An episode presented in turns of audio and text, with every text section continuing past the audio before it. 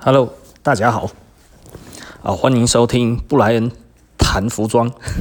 今天我的语调会快一点因为我发现我自己重新去听我自己的podcast 的时候我发现我的声音实在是我讲话实在是太慢了所以我决定之后我都要快一点像这样子这样子讲话其实也会讲得比较快啦那今天谈什么呢今天我们来谈那个仿冒的问题这其实是一个很严肃的问题啦很多人呢不把仿冒当一回事，但是仿冒呢其实跟你是息息相关的啦那它会怎么样的跟你息息相关呢简单的来说如果大家都用仿冒，那就没有人创作，没有人创作就不会有新的东西，不会有新的东西就不会有新的观念，不会有新的观念你就不会进步。人类是从创新当中才发现了科学，人类是从创新当中才发现原来电话可以变手机，人类是因为创新所以可以上外太空，人类绝对不是固步自封，然后所以得到进步。那如果你支持仿冒品，其实简单的来讲，你就是让这一个创作者的话，他其实失去了创作的动力。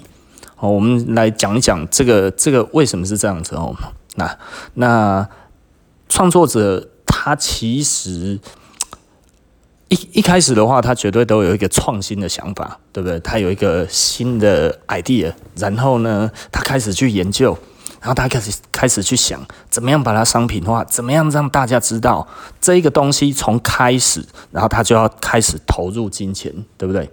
那他什么时候会成功？没有人知道，而且这中间他要经过几次错误，很多次，因为从来没有人做过，所以他必须要自己摸索，对不对？他可能要问很多的人，他可能要投入很多的资源，他可能今天上完班累得半死，回家之后还要继续做研究，然后把昨天领的薪水今天就放进去里面，然后又失败了，一次再一次。经过了非常痛苦的过程之中，之后终于东西做出来了，然后结果没有人欣赏，因为是全新的东西，所以他开始到处游说，到处讲这样子，这个不错，这个不错，怎样，叭做了一大堆之后，然后呢，慢慢有一点小成果了，对不对啊？终于东西开始卖出去，这个观念终于有人知道，然后慢慢的开始回收了，对不对？开始回收一点点之后会发生什么事情呢？仿冒这个时候其实就会出来，它经过了可能3年、5年甚至10年，快的话1-2年创新一个东西，快的话1-2年至少。像我的话，我创业的话，我的 business model 其实已经被人家抄得乱七八糟了但是我创造这个 business model 到一个成功的 business model 花了多少时间？大概有5年的时间，别人一抄就抄走了。我是不 care 啦对不对？因为我们一直还在创新，但是不代表我们的创新一直都能够成功，对不对？所以很多人你会发现，其实很多人其实一直都在学我们东西，一直在跟着我们的脚步。其实他只是觉得守株待兔，看有一个什么东西出来好卖的时候，他才要动手。那在那之前呢，他按兵不动，因为他在观察到底我做的哪一件事情会成功，对不对？仿冒品一定是做这件事情嘛，对不对？现在他要抄 Nike， 他要抄艾迪达，他要抄 New Balance， 对不对？因为这一些非常的走红了，他怎么不去抄那个将门，对不对？台湾的鞋子将门现在还在做啊，对不对？有的时候都还可以看得到，为什么他不抄将门？因为不卖嘛，对不对？那所以这些仿冒品它来干嘛？它其实它就是要来分一杯羹嘛那如果这样子来讲的话，你每次你所创造出来的东西都会被模仿的情况，我讲的，因为这一些做仿冒的人真的实在是有够不要脸的，然后所以他们绝对无论你怎么样去骂他，怎么样去弄他，他们其实只是爱钱而已，所以为了钱什么垃圾的事情他们都愿意做，所以这个对他而言的话根本就不构成任何的威胁，所以他还是会继续做。可是就是会有消费者他会觉得啊，他其实比较便宜啊，东西也一样啊，长得也差不多啊，我感觉起来就是类似这个样子，那我为什么不能买？你为什么要买？你懂我的意思吧？你买了之后，这一个环境不会再创新了，这个环境不会再创新的意思是什么？你不会得到进步了。那他什么时候他会收手？就是当你不进步的时候，然后当你开始消沉的时候，然后你慢慢的就会被这个市场遗忘，被市场淘汰。然后他干嘛呢？他在伤害下一个。他永远无论如何，这一种人，这一种我非常的讨厌仿冒商啦吼，因为我们是深受其害的人，所以。我大概被抄了10年吧，到这几年比较少被抄，但是有没有被抄？有，我现在还是有在被抄，实在是超无奈的哦。因为常常我们10几20年的客人都会传讯息给我，老板你又被抄了。哦，那个谁谁谁又要做什么？哦，那个谁谁谁又做什么东西？又跟你一样，我就抄那个感觉。有的时候我都还在讲啊，这个没有那么严重啦。他们其实比我还生气，对吧？那为什么会这样子？对，因为这个真的实在是让人家看不下去了哈。所以其实某方面而言，我也不太愿意再站回去到那个浪头上。为什么？因为我真的很讨厌仿冒的垃圾。哦，对我而言，他们不是人啊，他们就是垃圾。讲畜生的话，都还讲的已经太夸奖他们了。哦，为什么我会这样子？其实老实说了，我内心不是真的非常生气于他们的行为，因为他们就是爱钱嘛，他们其实或者是说他们就是比较没有能力，所以他们只能用这一种方式赚钱。你要说他们是小聪明，没错，因为跟着做嘛，哦，拿香跟拜其实很简单，对不对？你不用想啊，你只要看人家做好了，这个卖得好之后，然后开始去蹭就可以了嘛，是不是？那所以这个东西它最终会发生什么样的事情呢？其实就是只有意志力非常强的创作者，他才能留下来。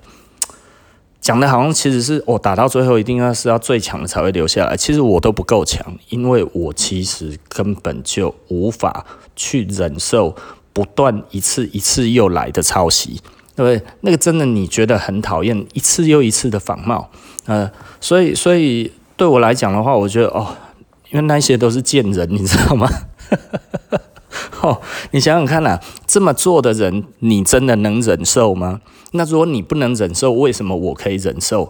当然，我也不想忍受。那请问，如果这种人你遇上了，你是觉得他是一个商人？他其实只是赚钱的商人，或者是他是个贱人，对不对？设身处地的在我们的立场想一下，你就不会觉得我讲话很刻薄了。其实讲他还是个人的话，我们都算客气了，对不对？你仔细的思考，你花了3年5年出来的东西，然后人家2个月就给你抠走了，之后还在跟你讲什么？这不就是赛跑吗？对不对？啊，赛跑的话，大家都用脚跑步，难道你用手跑步吗？啊，所以你用脚跑步，我也用脚跑步，那这样子的话，这个其实是竞争啊，这就是公平竞争啊！我听你这放狗屁啦，对不对？有种的话，其实你应该是要自己回家练嘛。对不对？你在回家练跑步嘛？你不是在那边讲说我们这样子其实是在同一个起跑点上，没有，你没有，因为你没有这个创作力。我们在弄的其实是创作力，但是你不是在弄创作力，你是在弄鹦鹉的能力，你只是学人家做事情而已，然后在那边讲一些风凉话，然后伤害这一整个市场。为什么？其实伤害创作者就是伤害市场。以这样子来看。完全是没有去任何一点误会仿冒商。其实你仔细的想一下，就像我们刚才讲的，如果没有创作者的社会，我们现在是什么样子？其实我们还在住在那个山洞里面，在钻木取火。钻木取火都还是最早的人做出来的创作，对不对？你懂意思吧？我们可能其实讲的比较难听一点，可能就还是个猴子而已啊，不是吗？因为没有学习能力嘛，我们还是处于一个不会有学习能力的一个物种，不是吗？创作者其实是一个不断的学习，然后不断的观察，然后发现一个新的东西，然后开始变成他自己的知识，然后能够传承，我们才有文化出来到现在嘛，对不对？哦，所以如果以这样子来看的话，我相信这是微观来看，并且具有史观来看，其实创作者的重要性在这一边。而如果你同意仿冒品的话，其实你只是一个造成社会退步的原因，而且是严重的原因，对不对？你喜欢某一个东西，然后你去买那个相对的次级品，然后你觉得哦，其实我只是喜欢这一个东西，然后我买这样子有什么不对？哦，所以你可能还会觉得一件事情啊，诶，可是很多大公司也都在做这个事情啊，你看那些东西，对不对？哦，这个东西很贵啊，可是他们就做得很便宜啊，像快时尚啊，大家就很喜欢啊。为什么？诶，我不用花很多钱，我就有设计师的那一种的美感，爽啊，对不对？诶，快时尚跟莆田货到底有什么差异？仔细的思考一下吧。比方说 Tom Ford 为什么他不再做fashion秀了？为什么？因为快时尚每次在他的秀上来之后，下个礼拜东西已经出了，他都还要再过半年，他的东西才会上店。人家快时尚在他一秀一上来之后，隔天布就印好了，过一个礼拜已经全部做好，所有的销样已经到全世界的专柜了。过半年他推出来的时候，他自己想的东西竟然已经退流行了，请问这算什么？对不对？这是鼓励创作者吗？还是这个是扼杀创作者？难道因为他是大公司，请了桂纶镁，请了一些明星来之后，然后代言之后，哇，这样子，所以他其实就没有这个问题吗？不是吧？对不对？仔细的想一想。所以，如果你希望整个环境会变得更好的话，其实老实说，对我而言呢，快时尚的多数的牌子，基本上它就跟所谓的中国大陆的莆田或莆田球鞋是一样的。莆田球鞋在讲什么？对不对？莆田球鞋不是常在那边放广告说，哦，我们莆田鞋满天下。如果你穿不起很高贵的正品的球鞋，你可以穿莆田鞋。莆田鞋就是为了要填补你内心没有办法拥有的那一种遗憾。买莆田鞋就怎样，请问这些东西他做的，他讲的是很粗俗，可是快时尚不是跟他做一模一样的事情吗？有差别吗？有差距吗？他快时尚只因为用更多的钱去包装他的罪恶而已。所以对我而言的话，老实说了，很多人说自己喜欢服装设计，可是每次都在夸奖快时尚，我真的觉得啊，你脑子烧掉了吗？